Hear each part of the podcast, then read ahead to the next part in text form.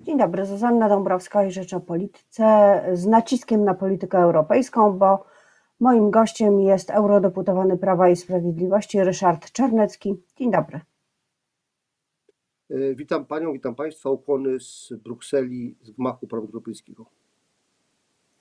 Jesteśmy w środku e, pandemii. Rząd ogłosił wczoraj przyspieszenie planu szczepień, bazując na e, zapewnieniach od e, koncernów farmaceutycznych o dostarczeniu wystarczającej liczby szczepionek, by dokonać różnicy e, prawdziwej, by, by zmienić jakość dotychczasowych dostaw, czy mm, rząd powinien wierzyć koncernom, z którymi Unia Europejska nie do końca dobrze dogadała się chyba, skoro były takie tak wielkie opóźnienia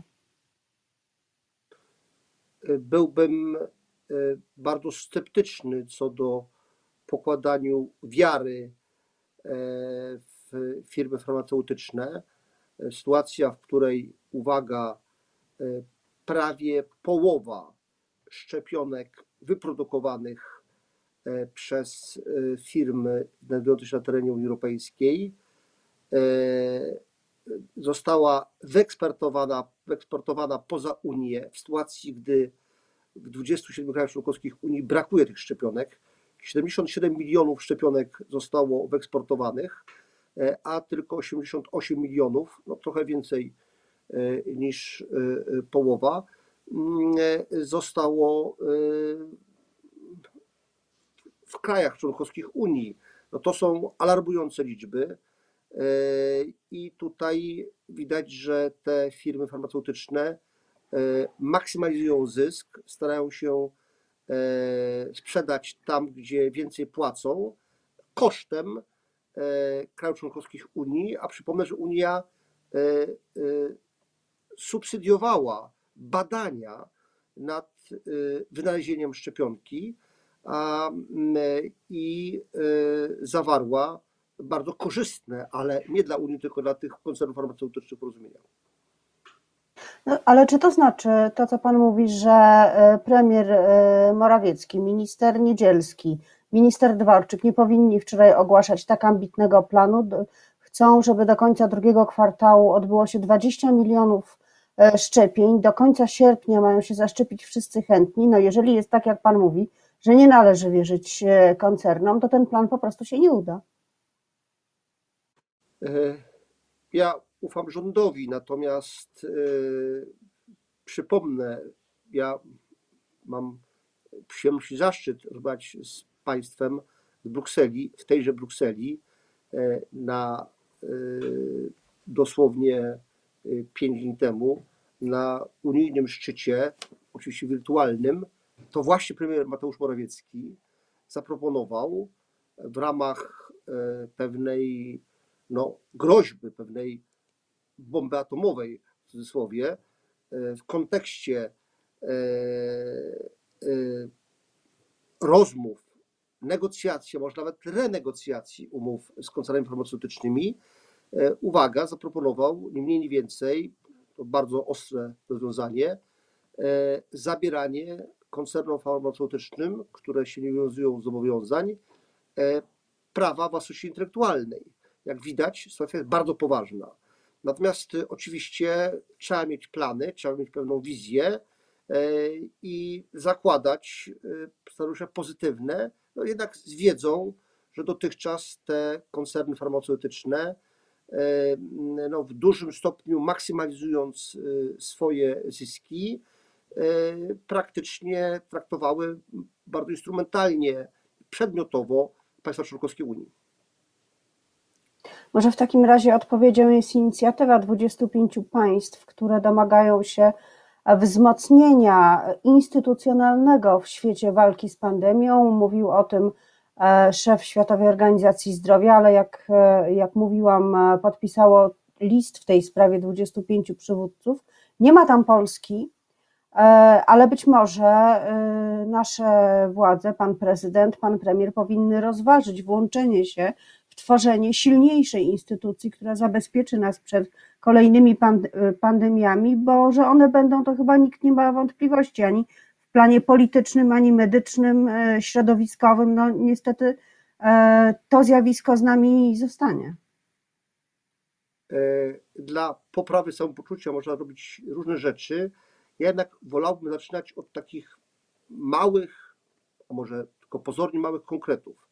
Sytuacja, w której Wielka Brytania, no kraj mi dość dobrze znany z racji mojego urodzenia tam, e, ma sytuację, w której, uwaga, dwie trzecie szczepionek tam, e, a konkretnie 21 e, milionów na około 30 zostało mm, importowanych z Unii Europejskiej. To jest sytuacja, w której, mm, której no, która pokazuje, że Londyn doskonale zadbał o własne interesy, e, a Unia Europejska o interesy własnych krajów członkowskich nie zadbała. Ja mówię o takim bardzo namacalnym konkrecie, mówię o liczbach. E, to pokazuje, że no jakby nie wchodząc na ten poziom światowy, być może ma Pani rację, być może warto e, tam być. Natomiast tutaj trzeba dbać o to, żeby właśnie w takich sprawach rzeczywiście twardo walczyć o interesy całej Unii, a więc także w tym polskim. No ale może czas tych e, krajowych e, e, egoizmów powinien się, powinien się skończyć wobec zagrożeń, które, które niosą te nierozwinięte części świata, czy też rozwinięte, ale rządzące się innymi prawami. Myślę tu o Brazylii. Znowu eksperci, i to ze wszystkich stron politycznych i ze wszystkich krajów, także amerykańscy, także brytyjscy, zwracają uwagę na niezwykłą groźbę, jaką jest ta epidemiologiczna bomba w tej chwili, tak trzeba niestety o Brazylii e, powiedzieć. I na przyszłość należałoby coś z tym zrobić, zbudować mechanizmy e, prewencji po prostu. Tak, no tutaj Pani wspomniała o egoizmie narodowym. Przykład Wielkiej Brytanii jest przykładem spektakularnym.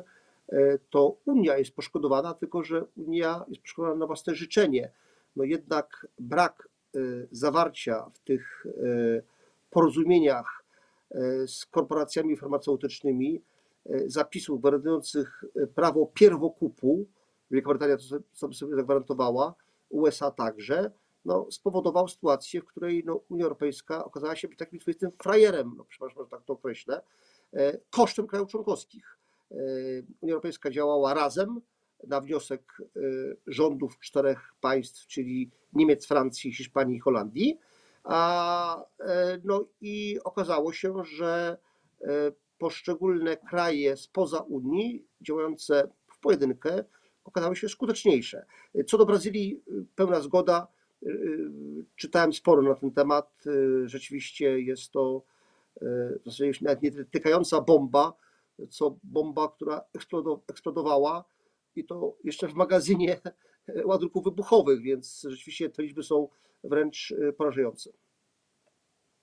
Premier Mateusz Morawiecki zamierza spotkać się y, z dwoma ważnymi politykami europejskimi, politykami prawicy. Salvini, Orban to są takie nazwiska, które y, właściwie mówią wszystko. I czy mówią one o nowym sojuszu europejskim, który miałby zostać powołany na tej linii Włochy, Węgry, Polska? Co to za sojusz? E, tak, to spotkanie odbędzie się jutro, chociaż może 1 kwietnia nie jest taką najbardziej fortunną datą, ale e, kalendarze polityków, premierów e, czy ex-wicepremiera w przypadku Matteo Salviniego są zapchane. Natomiast oczywiście plan jest interesujący, ja go wspieram.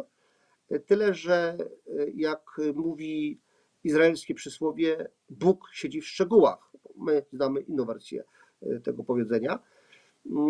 Otóż ja w tym gabinecie wczoraj, z którego mam przyjemność rozmawiać z panią, miałem dwugodzinne posiedzenie władz naszej europejskiej partii EKR, Europejskich Konserwatystów i Reformatorów, E, jestem członkiem władz e, decyzją pana profesora Kaczyńskiego, a przewodniczącą tej partii jest Giorgia Meloni, szefowa partii Bracia Włosi, która to partia jest konkurentem Matteo Salviniego i na przykład Matteo Salvini poparł rząd technokratyczny eks-szefa Europejskiego Banku Centralnego i byłego prezesa Banku Centralnego Włoch, Mario Draghiego i ma tam swoich ministrów. O tyle pani Giorgia Meloni jest w opozycji do tego rządu, zresztą jako jedyna partia we Włoszech, w Camera dei Deputati, w parlamencie włoskim, Izbie Niższej włoskiego parlamentu. A widać tutaj są spory między Włochami, z którymi my współpracujemy, bądź chcemy współpracować. Sytuacja jest więc dosyć niełatwa, ale co do pewnego kierunku, Błąd? tak. Panie pośle, To jest to, czy to jest błąd, czy to jest błąd spotykanie się e, bez e, wcześniejszego omówienia pewnych ram tej, tej rozmowy z oficjalną europejską koalicjantką, e, czyli z braćmi Włochami i ich liderką, nazywaną też włoską siostrą? Czy, czy to jest błąd ze strony premiera? Czy to nie jest wyjście przed szereg? Fratelli, fratelli, czyli bracia. Chociaż szefą braci jest, jest dama Georgia Meloni. A no powiem w ten sposób, że według mojej wiedzy, no myślę, że ją posiadam, te kontakty, także naszym międzypartyjnym, między nami a, a naszymi polskimi partnerami w ramach EKR-u już no, nie tylko istnieją, ale były w ostatnim czasie i to na szczeblu najwyższym. Natomiast ja bym powiedział w ten sposób. Tak, potrzeba takiej integracji ugrupowań prawicowych, centroprawicowych, ugrupowań, które opadają się za Unią Europejską jako Europą ojczyzn, Europą narodów, Europą państw narodowych. Natomiast no, jest kwestia mówiąc otwartym tekstem, czy to będziemy robić w oparciu o frakcję EKR i na EK, pokład EKR-u przyjmiemy Węgrów, których tam nie ma, i, i Włochów, którzy są w innej frakcji, to będziemy tworzyć coś nowego. Nasza propozycja Prawa Sprawiedliwości jest taka, żebyśmy robili to w oparciu o EKR, a współpraca z Fidesem jest dość oczywista, skoro uwaga, w 90%, jak policzono, w 90% głosowań od paru już lat Węgrzy z rządzącego Fidesu i, i europosłowie z Polski z, z rządzącego PiSu głosują tak samo. No tak, ale mimo to po odejściu, po ruchu wyprzedzającym, czyli odejściu z Europejskiej Partii Ludowej, Viktor Orban nie złożył akcesu do EKR-u. Dlaczego? Bo to jest polityka, bo chce mieć, jak rozumiem, silniejszą pozycję w ramach tej przyszłej nowej formacji politycznej. Orban jest bardzo sprawnym politycznym graczem, dobrym tego słowa znaczeniu. I, I oczywiście nie chce przyjść na garnuszek Prawa i Sprawiedliwości i być takim młodszym braciszkiem. Ma kilkunastu europosłów plus europosłowie z Rumunii, Słowacji, ale przedstawiciele mniejszości węgierskiej, którzy grają razem z Fidesem, są razem.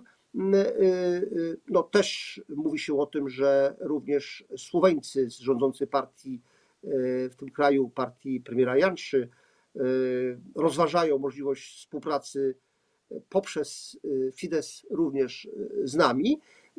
No, w związku z tym no, siłą rzeczy widać, że Orban chce po prostu mieć silniejszą pozycję niż gdyby przyszedł po prostu do nas, do naszej frakcji i ma do tego prawo. Ostatnia kwestia to kwestia europejsko-krajowa, czyli głosowanie nad ratyfikacją mechanizmu podziału środków europejskich. Za chwilę mamy kwiecień, od jutra dokładnie.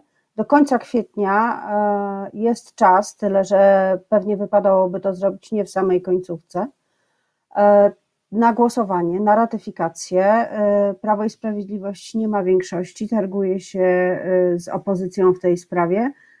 Co z tego wyniknie i czy, czy jesteście spokojni, że warunki, które stawia Koalicja Obywatelska i PSL są tylko warunkami proforma, czy też jednak PiS powinno uczynić jakiś gest, żeby spokojnie przegłosować, ratyfikować ten mechanizm? Najpierw fakty i liczby na 27 państw członkowskich Unii dotychczas 16 państw ratyfikowało to porozumienie z grudnia, 11 państw nie, przy czym uwaga, 6 państw zapowiedziało, że ratyfikuje do końca kwietnia. Na razie jesteśmy w gronie 11 państw, które tego nie zrobiły. Poza tą szóstką, która zapowiedziała ratyfikację w ciągu najbliższego miesiąca, jest pięć państw, w tym także Niemcy, Holandia, Austria oraz Polska i Węgry, które nawet nie przedstawiły daty, kiedy ta ratyfikacja ma nastąpić. Jesteśmy więc w dobrowym, wręcz wyśmienitym towarzystwie. Tylko przypomnę, że jako historyk integracji europejskiej, że kiedy niemieckie media i niemieccy politycy poganiali Polskę e, lat temu paręnaście, a zwłaszcza pana prezydenta e, świętej pamięci profesora Lecha Kaczyńskiego, żeby jak najszybciej ratyfikował traktat lizboński, to sami Niemcy, państwo niemieckie ratyfikowało go po Polsce, jako jeden z dwóch ostatnich krajów w Unii obok e, Czech, ponieważ Trybunał Konstytucyjny w Karlsruhe wtedy E, przycisnął, e, że tak powiem, e, czerwone światło i ta ratyfikacja w Niemczech została opóźniona identycznie jak jest w tej chwili. Ale wracając, bo Pani rozumiem, głównie chodzi o wymiar krajowy, myślę, że. Ale chodzi mi też o to, że to Niemcom, Niemcom są mniej potrzebne te pieniądze niż Polsce i to, co robią Niemcy, zapewne jest ich sprawą wewnętrzną, a tutaj na miejscu w Polsce no istnieje niepokój o to, co będzie ze środkami pozyskiwanymi przez nasz kraj. E, te środki są niezagrożone, e, także dlatego, że opozycja znalazła się w swoistej pułapce, ponieważ deklarując taki euroentuzjazm nawet, e, no nie ma innego wyjścia, nie ma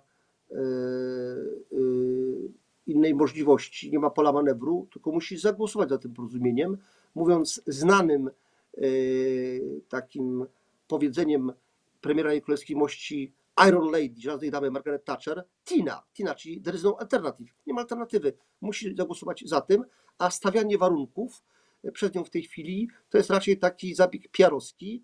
E, ratyfikacja tego porozumienia w Polsce jest pewna, a odkładanie go, mówiąc otwartym tekstem, a rozumiem, że pani tego ode mnie oczekuje, Y, jest efektem y, urabiania stanowiska wewnątrz obozu rządowego. O, to jest ostatnia bardzo ciekawa kwestia, na koniec ją Pan zostawił. Urabianie wewnątrz obozu rządowego, czyli Prawo i Sprawiedliwość ma jeszcze nadzieję, że przekona Zbigniewa Ziobro i Solidarną Polskę? O takie urabianie chodzi? Rozmawiamy, chociaż zwracam uwagę, że e, formacja pana ministra Zbigniewa Ziobro dosyć konsekwentnie, trzeba przyznać, już od dłuższego czasu buduje e, wizerunek e, swojej formacji jako grupowania na prawo odpisu, grupowania bardziej twardego, gdy chodzi o kwestie moralno-obyczajowe, ugrupowania nie jak PiS eurorealistycznego, tylko raczej eurosceptycznego. I oczywiście, skoro przez lata żeśmy przyznawali prawo e, e, takiej własnej tożsamości panu Gowinowi i jego formacji, e, który się pokazywał, że się nami, od nas różni, że jest taki bardziej liberalny, bardziej prowolnorynkowy, no tak samo Solidarna Polska ma prawo pokazywać, że jest bardziej na prawo od nas. Skądinąd tak patrząc strategicznie, nawet dla PiSu to jest wygodne, że jest centrum, na prawo e, ma Solidarną Polskę, na lewo ma, ma porozumienie. E, na, na, na long term, na, na taki dłuższy okres czasowy, to jest dobre. To po co to urabianie? To może trzeba zrezygnować z urabiania, przegłosować, ratyfikować, zająć się dyskusją nad Krajowym Planem Odbudowy i mieć to z głowy.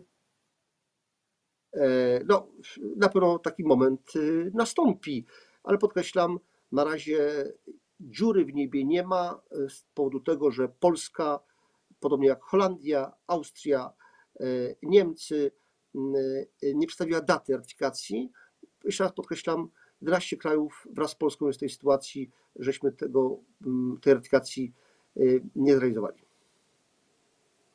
Dziury w niebie nie ma, za wyjątkiem tej ozonowej, co do której też niektórzy są sceptyczni, a ja bardzo dziękuję za dzisiejszą polsko-europejską rozmowę. Moim gościem był eurodeputowany Ryszard Czarnecki, Prawo i Sprawiedliwość. Dziękuję panu.